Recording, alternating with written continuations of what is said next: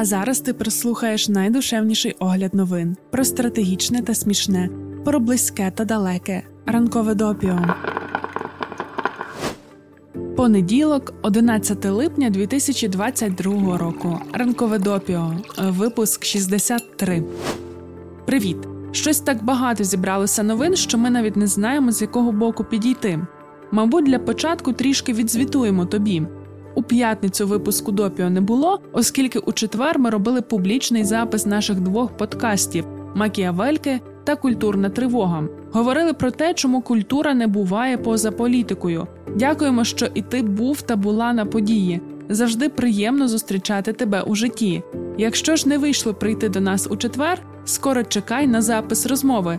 Здається, вона вийшла цікавою. В опубліковану версію не потраплять лише наші відповіді на питання аудиторії. Там вийшов окремий подкаст, але це вже ексклюзив для тих, хто були на події. Ми плануємо ще щось подібне організовувати. Приходь. За продаж квитків на наші культурно-політичні сповіді ми виручили 5300 гривень. Усі кошти ми вже перерахували на ремонт автомобілів одного крутого підрозділу. Але ця сума не закриває усієї нагальної потреби. Тож в описі до подкасту ми залишаємо лінк на банку та номер картки, за якими просимо тебе підтримати збірку. Йдеться про автомобіль, яким евакуйовують поранених.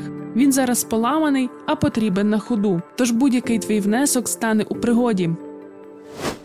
Ну а тепер таки час підбиратися до огляду новин. Виглядає так, що маємо два ключових блоки: відставки та протести. Так, ми пам'ятаємо, що обіцяли Трампа, але такий водограй подій, що Дональд мусить почекати. Ти, звісно, точно знаєш про відставку Бориса Джонсона. Ця новина викликала сильне занепокоєння серед українців та українок, а місцями навіть соціально мережеву істерію. Про те, що у Джонсона є багато внутрішньополітичних проблем, з якими він не дуже дає раду, ми розповідали тобі ще у 52-му випуску. Нещодавно фракція консерваторів вже пробувала висловити йому вотом недовіри. Приводом для цього було розслідування, що показало численні факти порушення Джонсоном карантинних вимог під час пандемії COVID-19. Є ще давня широка критика щодо методів боротьби з пандемією, рекордний рівень інфляції за останні 40 років, падіння рейтингів консервативної партії і ще багато різного. А ще це все рясно доповнено різного роду скандалами та публічними висловлюваннями, що виявилися неправдивими. Партія вже не стягувала, тож Борис погодився піти у відставку. Його не буде замінено миттєво. Спочатку консервативна партія визначиться з новим лідером або новою лідеркою. Після цього містер Джонсон передасть повноваження. Тепер про українців та українок, які спочатку здивувалися, як ж це такого козака і у відставку, потім почали переживати, чи не зміниться щось в українсько-британських відносинах. Щодо здивування з приводу відставки, так, так буває при демократії. Процедури є процедури, зобов'язання є зобов'язання, ефективність уряду має значення. Функціонуючі демократії тим і цінні, що дбають про інститути і не залежать від окремих імен та прізвищ. Звісно, ми в Україні дуже полюбили Джонсона. Він вже наш Джонсонюк. Сполучене Королівство через його персону нас вже давно і сильно підтримує. Він перший з іноземних лідерів приїхав до Києва. Його приємно слухати. А ще він дуже русофобний. Мед у вуха. Але таке життя, така демократія маємо відпускати. Тепер щодо підтримки України, що дуже важливо розуміти, те, що ми сьогодні маємо від Сполученого Королівства, це не рішення та виконання лише Бориса Джонсона. Це продукт уряду, підтриманий парламентом. Тобто, це не в координатах Джонсон дружить із Зеленським і дасть пару ПЗРК. Ні, рішення про підтримку України це продукт британської політичної системи. Ми думаємо, що з новим урядом критичного повороту на 180 градусів не буде. Звичайно, з новим прем'єр-міністром чи новою прем'єр-міністеркою ще потрібно буде налагоджувати відносини, подружитися, проникнутися симпатією. Але як сказав у інтерв'ю Голосу Америки британський політолог, викладач європейської і міжнародної політики Королівського коледжу Лондона Олександр Кларксон, усі канали постачання зброї вже налагоджені. Зараз потреби у великих рішеннях нема. Великі рішення щодо підтримки України і того, як підтримувати Україну, були ухвалені між 24 лютого і 1 квітня. Кінець цитати. Ще містер Кларксон зазначив, що підтримку Україні схвалюють фактично всі парламентські партії, і за таку політику виступають широкі суспільні кола. Тож видихаємо і чекаємо, хто замінить Джонсона. Серед претендентів колишній канцлер скарбниці Ріші Сунак, міністерка закордонних справ Ліс Трас, колишній міністр охорони здоров'я Саджет Джавід. Генеральна прокурорка Суела Браверман та інші міністр оборони Бен Уоллес, якого вважали лідером перегонів, відмовився боротися за посаду голови консервативної партії. Окрім новини про Бориса Джонсона, українські змі та телеграм-канали взяли і понаписували гучні заголовки, що прем'єр-міністерка Естонії Кая Калас йде у відставку. Найбільш ймовірно йде, щоб повернутися, тож не варто переживати. Зараз пояснимо. Місяць тому Кая Калас сама запустила процес формування нової коаліції. Це відбулося після того, як центристська партія та депутати ЕКРЕ відхилили під час парламентського голосування законопроєкт про переведення початкової освіти на естонську мову. Цей проєкт раніше був погоджений урядом на основі консенсусу. Для Естонії питання безпеки сьогодні є ключовим, і мову розглядають саме у цьому контексті. Ось що в червні сказала пані Калас. Цитуємо. У ситуації, коли центристська партія активно діє проти найважливіших для Естонії фундаментальних цінностей, ми не можемо далі продовжувати співпрацю. Кінець цитати. Після голосування політикиня попросила президента відкликати з уряду сімох міністрів від центристської партії. А рідна для Калас партія реформ розпочала перемовини щодо формування нової коаліції з соціал-демократами та ІСАМААМ. Минулої п'ятниці було укладено коаліційну угоду, оскільки коаліція нова, то й уряд має формуватися новий. Очікується, що його знову очолить Кая Калас, але для цього вона спочатку має піти у відставку. Такі процедури.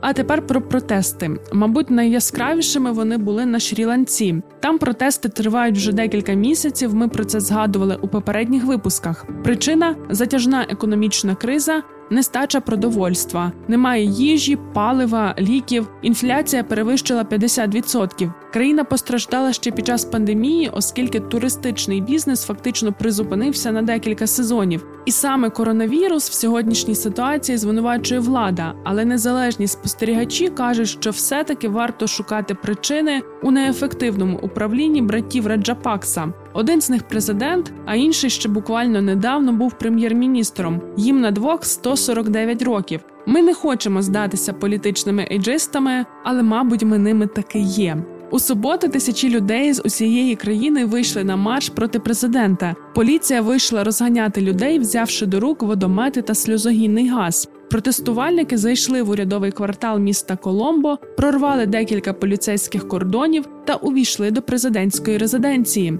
Наразі точно невідомо, де Раджапакса. Були різні повідомлення, нібито він втік ще напередодні або ж залишив резиденцію безпосередньо перед тим, як її захопили протестувальники. До телевізійних трансляцій потрапило щось схоже на президентський кортеж в головному міжнародному аеропорту країни. Цілком можливо, що за деякий час політик з'явиться десь на землях свого дружка Путіна, у якого ще нещодавно просив допомоги. Уяви, як буде цікаво, якщо і його поселять десь в Ростові. Вони зможуть на пару з Януковичем робити якісь лайфстайл стріми на Ютубі. Що ж до офіційної інформації, то президент і прем'єр-міністр Шрі-Ланки погодилися піти у відставку. І десь у цей час, коли ми створюємо для тебе ранкове допіо, опозиційні партії мають зустрічатися, щоб сформувати новий уряд.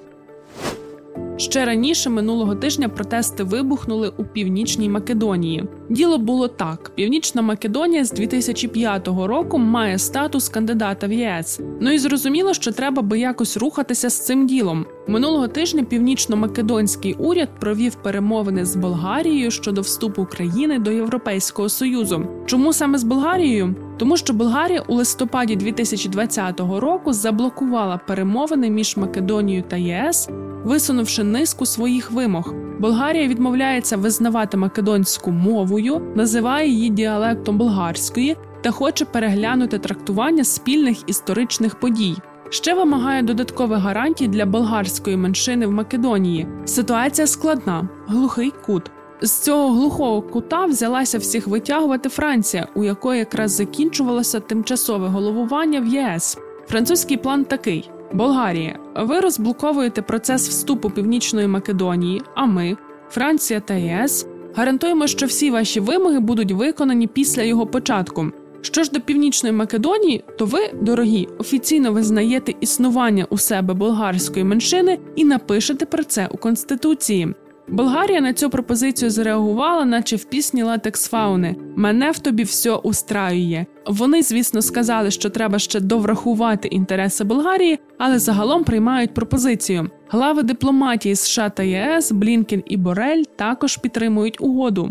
А що ж Північна Македонія? Уряд пішов на перемовини з Болгарією, щоб дійти компромісів в історико-культурному полі. Ну і теж, мабуть, готувався приймати французьку пропозицію. Але серед суспільства є багато критиків такого підходу, які в ньому вбачають загрозу національній ідентичності. Є побоювання, що за вказівкою уряду Болгарії уряд Північної Македонії також офіційно визнає, що македонська нація та її мова мають болгарське коріння. Саме тому 2 липня на вулицях Скоп'є розпочалися протести. Пік протистояння випав на 5 липня. Були коктейлі Молотова, спалювання договору про добросусідство з Болгарією, Преспанської угоди з Грецією, яка закріпила перейменування Македонії на північну Македонію. Пропозицію Франції теж спалили. За даними МВС Північної Македонії, 5 липня постраждали 47 поліцейських, 11 осіб затримали. Щодо постраждалих серед протестувальників інформації наразі немає. Ми у попередніх випусках оминули увагою Узбекистан. Це якось неправильно. Тож згадаємо і про протести у Каракалпакстані. Це автономна республіка на північному заході Узбекистану. Вікіпедія пише, що серед місцевої національно налаштованої інтелігенції був популярним рух за від'єднання Каракалпакстану від Узбекистану. Основні причини: самобутність каракалпаків, відносна віддаленість республіки від Ташкента, а також недостатня увага уряду до проблем республіки. Серед них забруднення довкілля, усушення озера Арал, погані соціальні умови тощо. Офіційний Ташкент заперечував серйозність сепаратистських рухів. Відповідно до чинної конституції Узбекистану, Каракалпакстан має суверенітет і право виходу зі складу Узбекистану на підставі загального референдуму народу Каракалпакстану. Позаминулого тижня було обговорення поправок до основного закону. Серед них, зокрема, і скасування норми про суверенітет та права на відділення. Після цього тисячі людей вийшли на вулиці Нукуса, столиці Республіки Каракалпакстан, з протестом проти планів уряду позбавити республіку права на відділення. Силові структури почали жорстко розганяти протестувальників. Тисячі людей потрапили до лікарень. У регіоні оголосили надзвичайний стан. Опозиціонери, які працюють у вигнанні, повідомляють, що через надзвичайний стан та постійне патрулювання вулиць неможливо пересуватися вулицями Нукуса. Стосовно змін до конституції, то президент Узбекистану повідомив, що їх вносити не будуть. Водночас він звинуватив організаторів протесту у спробах захопити будівлі органів місцевого самоврядування, щоб отримати зброю та дестабілізувати країну. З протестами на сьогодні закінчуємо. Перейдемо до сумної новини. Атентат таке красиве слово, але яке сумне значення політичне вбивство. Звичайно, є один великий виняток: це якщо раптом хтось ліквідує Путіна. Ми б тоді зробили національне свято, день атентату, але поки що це лише в мріях. Ось у Японії, на жаль, дійсно вбили колишнього прем'єр-міністра Сіндзо Абе. Нападника затримали. Поліція також повідомила, що він вистрілив у Абе, тому що вважав його пов'язаним із релігійною сектою. Як ми спостерігали з реакцій у соціальних мережах, не лише ми, але й багато хто в Україні зрозуміли, що мало цікавилися політикою Японії. Початок повномасштабного вторгнення Росії продемонстрував, що Японія це наш партнер, а вбивство Аби мотивує більше дізнаватися про те, що він робив та чим живе сучасна Японія. Політик був двічі прем'єр-міністром. Перший термін з 2006 до 2007, другий з 2012 до 2020. Прийшовши на посаду вдруге, Абе доклав безпрецедентні зусилля з відновлення економіки Японії, що занепала. Його підхід тепер називають словом абеноміка.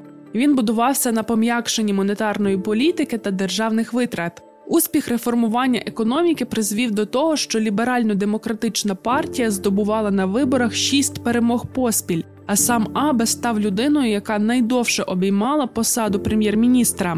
Він був першим прем'єром Японії, який народився після поразки країни у Другій світовій війні. Політик був захисником післявоєнної історії батьківщини, намагався покласти край вибаченням за минулий імперіалізм і переосмислити пацифістську конституцію країни, щоб послабити обмеження щодо збройних сил. При фокусуванні на економіці Абе продовжував зміцнювати присутність Японії на світовій арені. Цікаво, що він досягнув значного поступу в налагодженні відносин з Китаєм, але змінив політику та риторику після репресій Пекіна проти Гонконгу. Непересічна була людина. На цьому давай переходити до останніх на сьогодні новин стільки до ранкової кави про події стисло. Скелет динозавра горгозавра віком у 76 мільйонів років продадуть на аукціоні природної історії Сотбіс. Зразок, який продаватимуть наприкінці липня, був виявлений у 2018 році у штаті Монтана. Його висота становить майже 3 метри, а довжина майже 7 метрів. Усі інші відомі скелети горгозавра знаходяться в музейних колекціях, тож цей лот буде єдиним, що доступний для приватної власності. Передпродажна оцінка Сотбіс для скам'янілостей становить від 5 до 8 мільйонів доларів. Європарламент таки проголосував за те, щоб позначати деякі газові і атомні енергетичні проєкти як зелені. Це дозволить їм отримати доступ до сотень мільярдів євро дешевих кредитів і навіть державних субсидій. Відомі неурядові організації, включаючи Всесвітній фонд дикої природи та Грінпіс, заявили, що планують подати в суд проти такого рішення. Нововведення не лише розходяться з екологічними цілями, але є стратегічною помилкою у відносинах ЄС з Росією, яка використовувала свій експорт газу до Європи як важіль тиску на Європейський Союз. Подвоюючи довгострокові газові інвестиції, ЄС фактично фіксує вищий глобальний попит на цей вид палива. Навіть якщо країни ЄС не купуватимуть російський газ, Росія може продовжувати продавати його іншим країнам за високими цінами, тим самим зберігаючи життєво важливий потік доходів. Ілон Маск відмовився від купівлі компанії Twitter, яку оцінювали у 44 мільярди. Він заявив, що не отримав достатньої інформації про кількість ботів та фейкових облікових записів у соціальній мережі. У свою чергу Твіттер планує подати на маска до суду, щоб забезпечити виконання попередньої угоди. І на цьому будемо закінчувати. Почуємося ми вже у середу. Сподіваємося, що за цей час буде більше гарних новин. Бажаємо гарного, спокійного тижня. Ранкове допіо це огляд новин від освітнього центру справ людини у Львові. Про все, що дійсно має значення, ми тобі повідомимо. Щотижня у понеділок, середу та п'ятницю можна читати, а можна слухати. Шукай у Telegram, на SoundCloud, Google та Apple Podcasts.